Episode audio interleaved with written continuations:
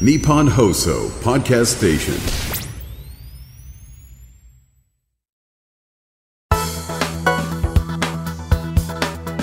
1月18日木曜日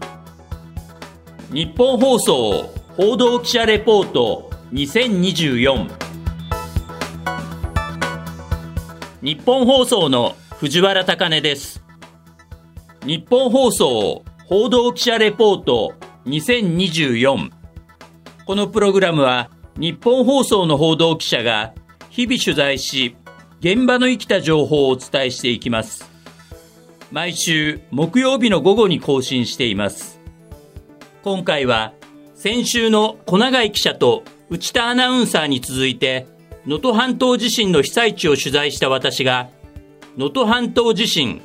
私が見た輪島朝市通りの惨状と避難生活の現状というテーマでお伝えしていきます今月1月1日元日の午後4時10分頃に発生した能登半島地震。発生から2週間が経つ今でも、その被害の全容などが明らかになっていない状況が続いています。こうした中、今月1月15日、皇后様とご一緒に警視庁の創立150年記念式典に出席された天皇陛下は、今回の能登半島地震について、公の場で初めて被災者の方々に対し、お見舞いの言葉を述べられました。この度、令和6年、能登半島地震により、亡くなられた方々に哀悼の意を表し、ご遺族と被災された方々に心からお見舞いをお伝えいたします。今なお安否が不明の方や避難を余儀なくされている方も多く、救援と復旧の作業が速やかに進むことを心から願っています。陛下が救援と復旧の作業が速やかに進むことを心から願われるほど甚大な被害が出た今回の大震災。私は1月7日から10日の4日間、被災地を取材しました。取材期間中、大雨、大雪、冷たい風などの悪天候が続きましたが、私が今回の現地取材で心がけたことは、被災地の方々に迷惑をかけない行動を心がけ、安全第一に取材レポートをする。被災者が困っているときは、取材レポートよりも手伝うことを優先する。被災地に入ったら、真っ先にその場所の役所、役場に行って、対策本部などで情報収集を行い、そこを拠点として動く。先に現地取材を行った小永井記者や内田アナと被らない場所で取材レポートをする。自分の五感をフル活用し、ラジオ記者の視点で輪島市内の被災地の現状や被災された方々の生の声を伝えていく。現地に入るまでにしっかりとした準備、情報収集をしておく。そして、最終的には、日本放送で唯一その場にいる自分の信念、判断を信じるの7つでした。この心がけを内に秘め、石川入りした初日の1月7日、能登半島はこの日夕方から雪が降り始め、輪島市内に向かう道路は通行止めになるという情報から、昼前に金沢市内から輪島市に車で向かい、その日のうちに中心部に入るという判断をしましたが、通常、車であれば、金沢駅から輪島市中心部まで2時間ほどで行けるところを、大雨や雪の影響、そして輪島市が近くになるにつれて大渋滞が発生していたことなどから、9時間ぐらいかけて、その日の午後8時半ごろ、なんとか輪島市役所にたどり着きました。今回の地震で、特に深刻な被害が出た被災地の一つ、輪島市に向かう途中、車の中で地元北陸放送の地震特番などを聞き、耳で情報を集めながら、白衣市、鹿町、中野戸町、七尾市、穴水町などを経由して輪島市に入りましたが、その間、あちこちに倒壊した木造家屋や、今の耐震基準では満たないであろうと思われる古い建物が横になっているのを何度も見ました。また、道路は大蛇でも通った後のように、くねくねと左右に傾き、ひび割れしたり、20センチほどの段差のあるところが多く、先を急いでいた車のタイヤが段差でパンクし、立ち往生している場面にも数回遭遇。そのため、私は車で移動する際は、スピードをできるだけ40キロ以下に抑え、極力路面がフラットなところを走るように心がけました。私の車が事故やパンクした場合、避難所や孤立集落に物資などを運ぶ自衛隊車両や緊急車両に迷惑をかけてしまうからです。ここで一つエピソードを紹介します。私は輪島市中心部に向かう途中、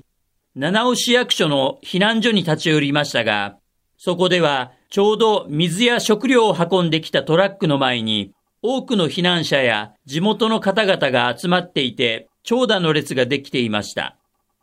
そして、ある高齢者の女性が雨が降る中、2リットルのペットボトルの水が6本入った段ボール1箱を、一人で500メートル先の駐車場に止めていた車まで運ぼうとしているのに気づき、手伝いましょうかと声をかけ、大変助かりました。ありがとうございます。と涙ながらに感謝されたこの方の顔はこれからも忘れることはないと思います。さて、私は石川入りした2日目以降、輪島市中心部での取材を本格的にスタートさせました。ただ、道路の路面が雪で覆われていたため、路面のひび割れや段差などが全く見えず、場所によっては10センチほど積もっているところもあったこと、そして雪が溶けても道路がアイスバーンになっていたことなどから、私は車で移動しながらの取材は諦め、対策本部が設置され、最新の市内の被害状況などが集まってくる輪島市役所から歩いて行ける範囲の場所を集中的に取材しようと決めました。その結果、今回私が取材できたのは、地震直後に大規模な火災が起きた輪島朝市通りの現場と、市の避難所の一つとなっている輪島高校、輪島中学校の3カ所でしたが、市内中心部は道中に見た被害とは比較にならないほど大きな爪痕を残していました。特に輪島朝市通り周辺は今回の火災でこれまでに店舗や住宅が200棟以上消失したとみられ、その一帯が空襲にあったように焦土と化しており、地震発生から1週間以上経過しても、あちこちで焼け焦げた匂いがしていました。そして、倒壊した木造家屋や基礎部分があらわになっている黒焦げの建物が4000平方メートル以上、東京ドームで言えば1個分ほどの広さで広がっていて、まさに地獄絵図のようでした。こうした中、1月9日から地元の石川県警を中心に全国から集まった警察の広域緊急援助隊の隊員たちが100人を超える体制で大規模な捜索活動を開始。雨に濡れながら現場の状況を詳しく調べたり、スコップで瓦礫などを撤去しながら行方不明の方がいないか、遺留品がないかなどを確認していました。そして、現場近くの住民たちは、この捜索活動を傘を差しながら祈る思いで見守っていました。空が真っ赤やったね。うん。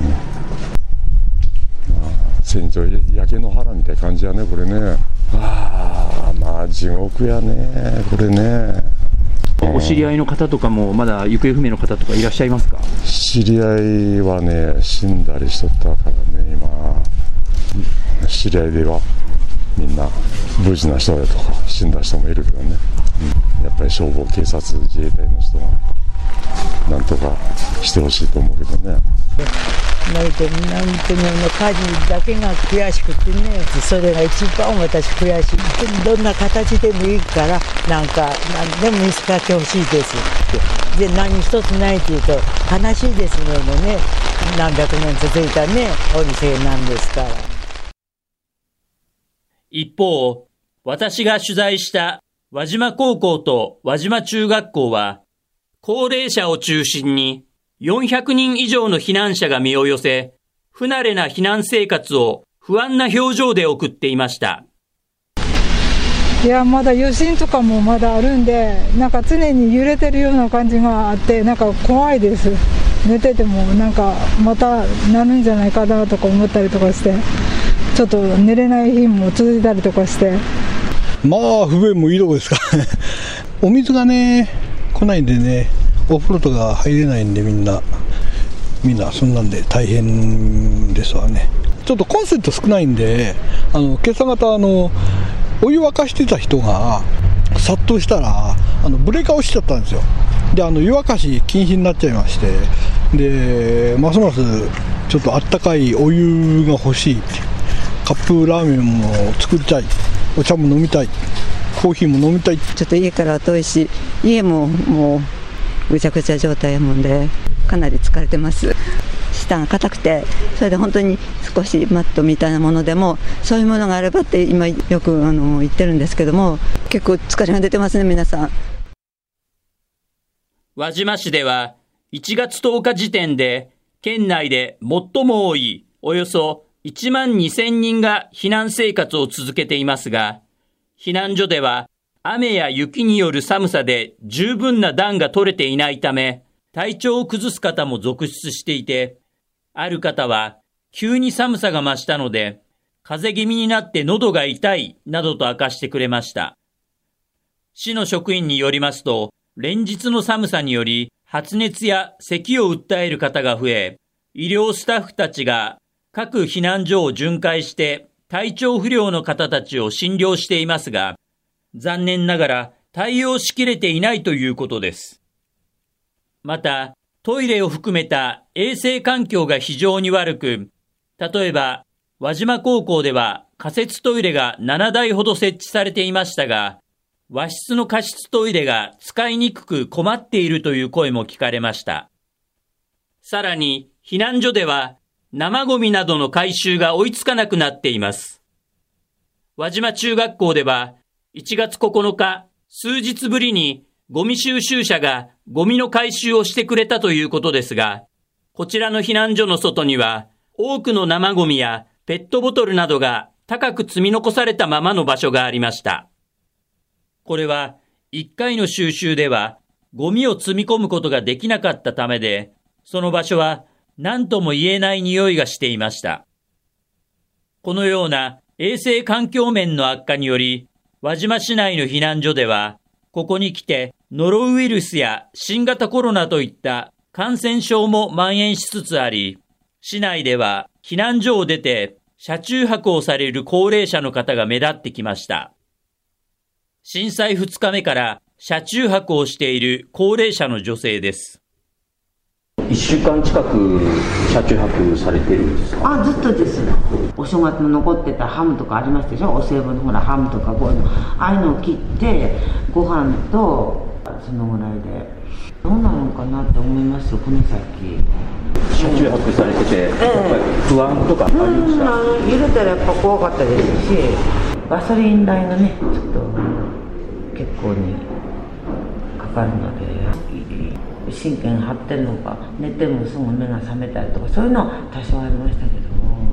ストレスか何かで2日ぐらい声が出なかった。とかもう病気だけはもう本当になりたくない。広い範囲で建物が倒壊するなどし、未だ被害の全容を把握できていない輪島市。まだまだ避難生活を余儀なくされる住民にとっては不安な日々が続きますが、今後は被害実態の把握と合わせて、特に高齢者への心のケアや医療面でのサポートをどうしていくかが喫緊の課題ではないかと思います。今回、輪島市の被災者から一番多く聞かれたのが、まさか年明け早々自分が住んでいる町でこんな大きな地震が起きるなんてという悲痛な叫びでした。今回の取材を通じて私は地震大国、災害大国日本では大規模な地震や災害はいつでもどこでも起こり得る可能性があるんだということを再認識させられたとともに、平時から最低限の備えをしておく必要があることを実感しました。日本放送報道記者レポート2024次回は畑中秀也記者が担当します。ここまでのお相手は藤原高根でした。